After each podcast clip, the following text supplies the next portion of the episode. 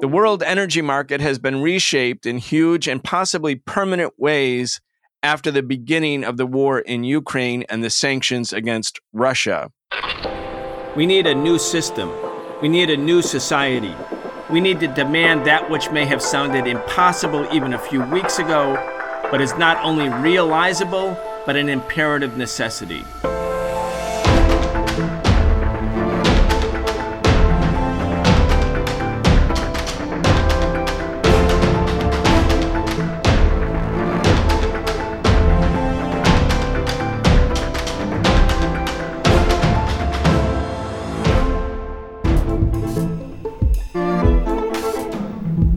Welcome to this week's episode of the Socialist Program. I'm your host, Brian Becker.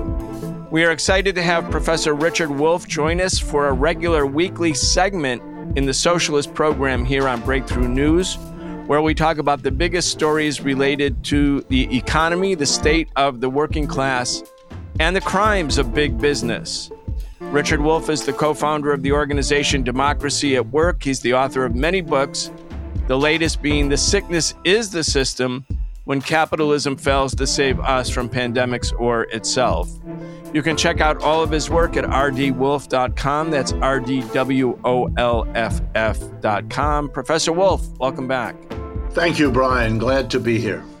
Professor Wolff, there have been series of articles in the general interest media as well as the financial papers, including Financial Times, the Wall Street Journal, about how Russia has managed or attempted to manage the impact of sanctions and especially sanctions against its oil market and other petroleum products since the beginning of the Russian invasion of Ukraine back in February 2022.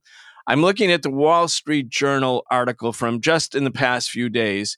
I want to read a couple words to you and to help our audience get a better sense of how this is such a profound shift, or I'm going to get your opinion to see if it is indeed a profound shift in the way the oil market, of course, oil and petroleum products are the central artery to modern industrial economies, how that's impacting both the economy and global politics. Here's the headline Russia's oil ban accelerates shift in global energy flows.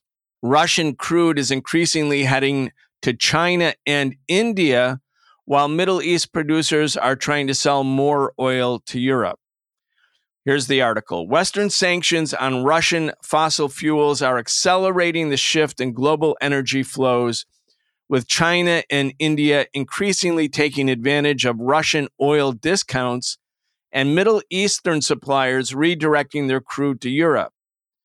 Russia is offering deep discounts to Asia's Pacific, oil buyers as it tries to retain market share after banning the sale of its crude and petroleum products to countries that were imposing a $60 price cap. And of course, that was the price cap demanded by the US.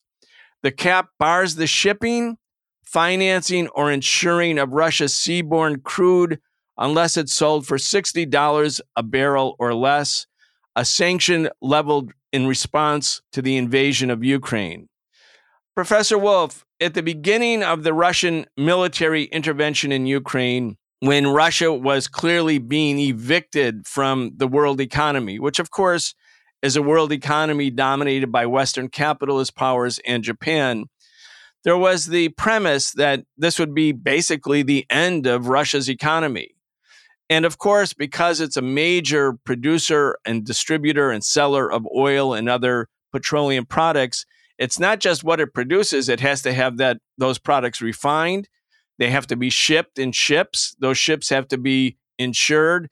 The shipping, the insurance centers, not to mention the financial SWIFT system and banking system, all of these are dominated by Western capitalist powers. And yet, Russia has not tanked, so to speak. And in fact, the whole world oil market is being reorganized in a way that maybe one could not have possibly anticipated even a year ago. Anyway, what do you think? Is it important? Is it profound, as I'm suggesting? And what, what could be the long term implications? Well, the short answer to your question is yes, it is a very important development on multiple levels. It is a change, basic change Exactly how it will play out, it's very hard to know, just like it's very hard to know how this war in Ukraine will end up or play out. So I don't want to go too far into making predictions. I don't believe in them much. So I'd like to focus, if I could, on what already we know, what we can say we know pretty clearly. And here are some of the key ones. Number one, in the immediate aftermath of Russia's entry into the Ukraine last February, there were very many world leaders who predicted the imminent collapse of the Russian economy. This is an economy well known to be heavily dependent on gas, on oil, on the products of gas and oil, such as fertilizer, etc. And the notion that the West would respond by militarily arming the Ukrainians, but even much more important for the world economy, by a program of massive sanctions.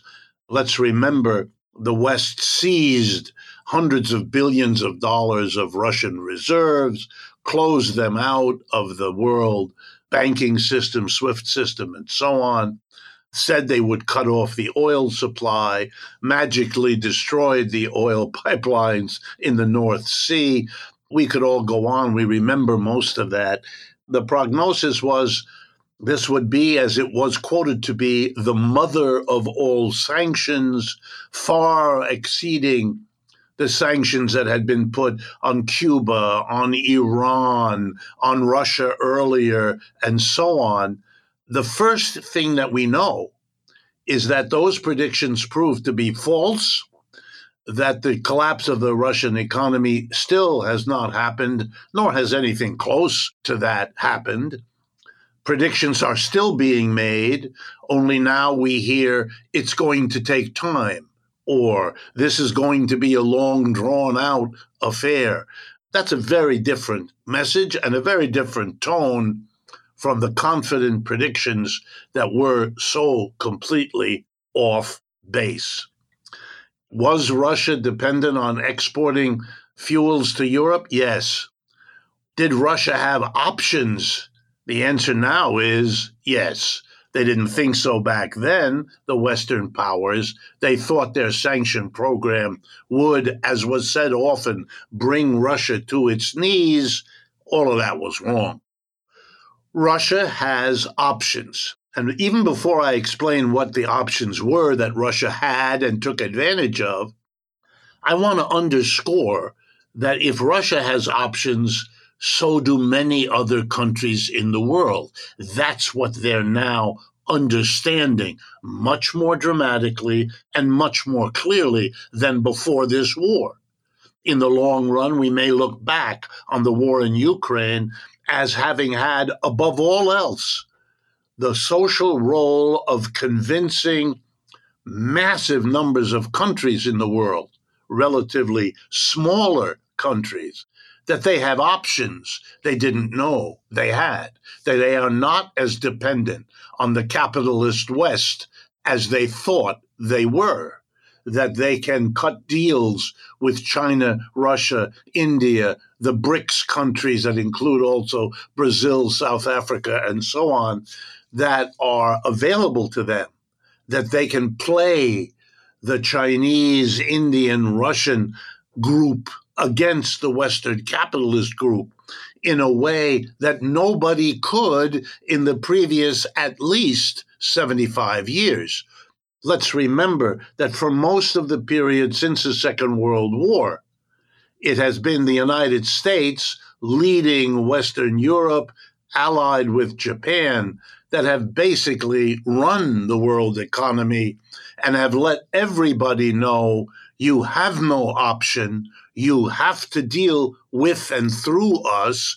And if you don't, we will make life very unpleasant for you with sanctions, with hurtful economic policies and political policies, and if necessary, military policies. That's been the truth, whether it's Vietnam or Iraq or Afghanistan or many other less well known but similar stories.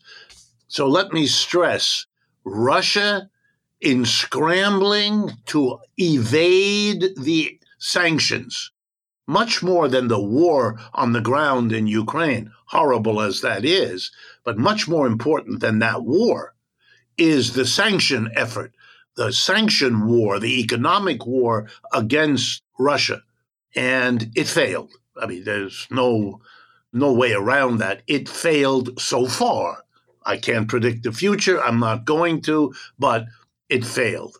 Central to that failure was the ability of the Russians to redirect oil, gas, liquefied natural gas, and so on to new and different markets. China, as you mentioned, absolutely. India, a bit of a surprise for the West. Turkey, many other countries are in the process of or have already negotiated the purchase of oil and gas and so on from Russia, etc., etc. And the Russians are able to substitute. Much is made of the fact that they give a discount. Well, the Russians have given discounts in the past. Other sellers of oil and gas give discounts.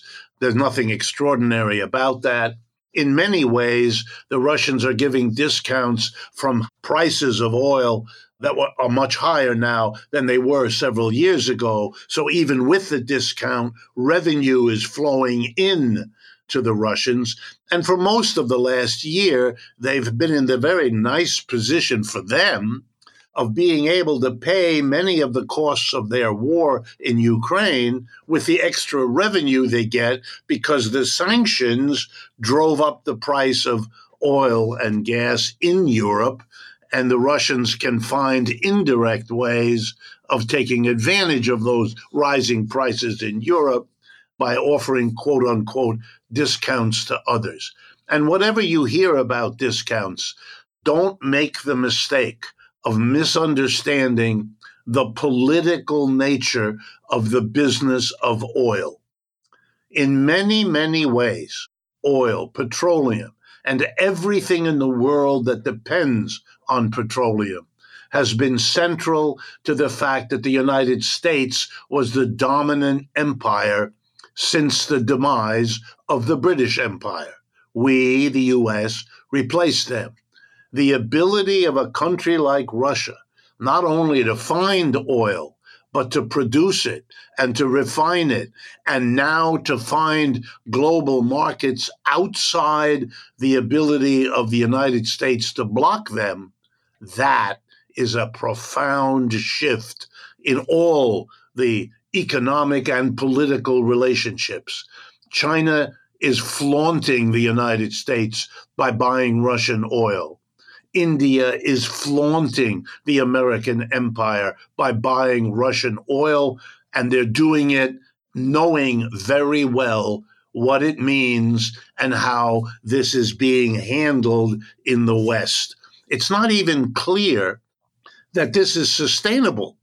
In other words, what is you may not have thought about is the ramifications of this. For example, and here's the most important one the immediate suffering is in Europe, not in the United States. The United States does not have to import oil, gas, the way Europe does. So Europe is in the hot seat, if you like, or maybe more accurately at this time of year, in the cold seat. It can't afford but pay much higher prices for the oil they now have to scramble to get from somewhere other than Russia. The gas, likewise. That's why they're going to the Middle East. That's why they're going all over the world, desperate to find new sources to replace the Russians.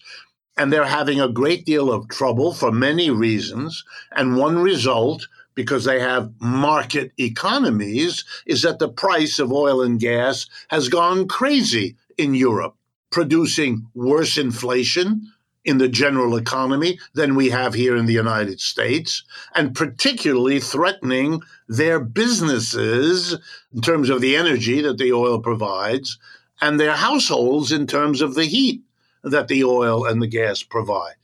And so there's a split going on economically and politically between Europe and the United States.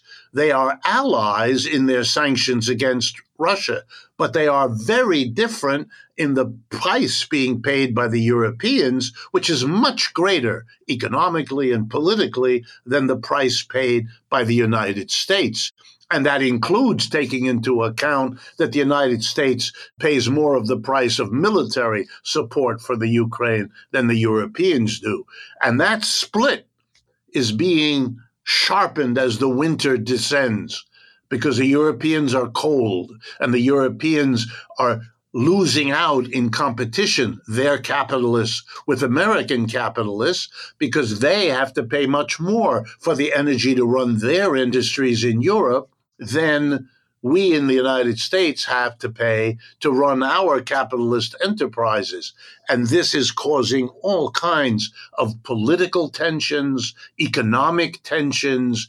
And yeah, you'll hear a lot of verbiage about how we're all more unified in the West than ever before. But right below the surface is enormous bitterness. And I might mention one area where it has come to the surface because I think you'll see more of it. Mr. Biden, because his economy still hasn't recovered from the crash of 2008, let alone the pandemic, let alone the inflation, let alone the rising interest rates, a cascade of economic problems for the United States. So, what is Mr. Biden doing? Well, he's trying to use the United States' financial resources to subsidize production if it happens in the United States. Well, all the European countries, led by the British, the French, the Germans, the three major economies over there, with the support, by the way, of others, are furious at the United States because they speak now in Europe and hear these words that American policy towards Ukraine in the sanctions war and now on stimulating jobs coming back to the United States, the only jobs they see coming back are the ones that will be leaving Europe. Why? Because in Europe, the cost of energy, because of the sanctions, has made European capitalists uncompetitive in the prices they have to charge. Whereas the United States doesn't have that problem, has its own oil and gas. And if you now add subsidies from the government, when then it's unfair competition, and the Europeans are fearing that the United States is deindustrializing Europe. I could go on, but I think these are enough examples that this sanctions war has opened a proverbial Pandora's box of new, fundamentally different economic and political organizations of the world economy, and that we're at the beginning of a situation that will be looked upon back historically as a major phase in the decline of the U.S. empire and of U.S. capitalism alongside it. We're speaking with Richard Wolff. Richard Wolff is an esteemed, internationally recognized economist, socialist economist. I'm Brian Becker. You're listening to the Socialist Program on Breakthrough News. We're talking about the major reorganization of the world oil market as a consequence of U.S. and Western sanctions on Russia following Russia's military intervention into Ukraine that started in February 2022. Richard, I want to pursue the same topic with you, but go in a slightly different direction. You mentioned India, which, of course, the Modi government has been a principal ally of the US government. Here's some statistics Moscow's shipment to India meaning it's oil, 1.4 million barrels a day in November, compared with 36,000 barrels a day a year earlier. So from 36,000 barrels to 1.4 million barrels. In the case of China, China's importing 1.9 million barrels a day from Russia. That's up 16.5% from the same time a year ago. One of the things that you're mentioning is that there's you called it the Pandora's box is opened. We might call it the the unintended consequences of some political slash economic actions by major imperial powers sort of have this blowback. And we're well aware that this kind of unintended consequence is a feature, is a characteristic feature of what's going on in contemporary politics. I want to sort of reframe the big picture here, though. You have, in a way, a realignment of countries, Russia and China, and many of the countries in the global south working together at some level, not as an ideological bloc, not as a political bloc. They're not all socialist governments, but they're working together because they have mutual interests. And one of the things that really jumps out at me when we think about this in the big picture is that at the end of World War II, the US thought it was going to be the dominant unipolar power in the world. And the US created the United Nations, which was really under the direction of the US. It created the IMF, the International Monetary Fund, the World Bank. At Bretton Woods, the dollar, the US printed dollar, became the reserve currency for world trade. These were the instruments or the pillars for a unipolar world. But to their shock and amazement, the revolutions that took place in China and Vietnam and Korea and in the Middle East and national liberation movements in Africa created a second camp. It wasn't a unipolar world. There was a capitalist camp led by the United States. And then there was this alternative camp, the socialist camp led by the Soviet Union and later joined by China and others. Well, after the Soviet Union collapsed, the US expectation was that they were going to have unipolar domination now, finally. The 1946 vision would be finally realized because the other power, the socialist camp, had basically been extinguished. It had been defeated, it was gone. But here we are 30 years after the fall of the Soviet Union, and there's the reemergence in a way of these two camps, they're not ideological anymore. It's not the socialist camp. Russia's not a socialist government. Putin's not the leader of the Soviet Communist Party. That doesn't exist anymore. But there is the identity of national interest such that even though the ideological issue is gone, communism versus capitalism, the issue of mutual interests have again created this kind of symmetry. It's not bloc politics per se, but it resembles or has a certain resemblance to the earlier division in the world, the bipolar division in the world between a capitalist camp and a socialist camp. Let's just talk about that and and what this means because it in a way it's a return to multipolarity or bipolarity. Anyway, I want to get your take in our last few minutes. Yeah, I think it's a very very important point. It opens up the conversation in a way that I think you're quite right in doing so. Let me put it in slightly different terms. I don't think the war in the Ukraine has much to do with the Ukraine.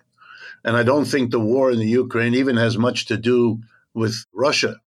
The war in the Ukraine is a proxy, it is a substitute for an economic war that is frightening to the world and to the major combatants in that war. And those combatants are the United States and its empire on the one hand, and the People's Republic of China, which is the number one contestant to that American empire. The hope of the United States is, as the, our defense secretary said, to weaken Russia. If they have their fantasy to come true, it's to destroy Russia, to dismember it, to make it collapse into a group of republics or something like that. And the reason for that is not about Russia. It's about weakening an important ally of the People's Republic of China. That's the issue. And otherwise, this none of this would have happened, or very differently, it would have happened. That has to be understood. One of the ways I try to get it across is with a simple statistic. The GDP, the gross domestic product, is a way we in economics give a rough idea of the size of an economy. It's a simple number gathered to reflect the total output of goods and services that a society manages per year. Okay, the GDP of Russia in recent years was in the neighborhood of one and a half trillion dollars. One and a half trillion. The GDP of the People's Republic of China is currently around 16 or 17 trillion. And the US is around 21, 22 trillion. Okay, keep those three numbers in mind. The competitor to the United States with its 21, 22 trillion is China. No other country comes close to being a comparable competitive economy. Russia is a tiny country by comparison. Russia's GDP is uh, in the neighborhood of Italy's.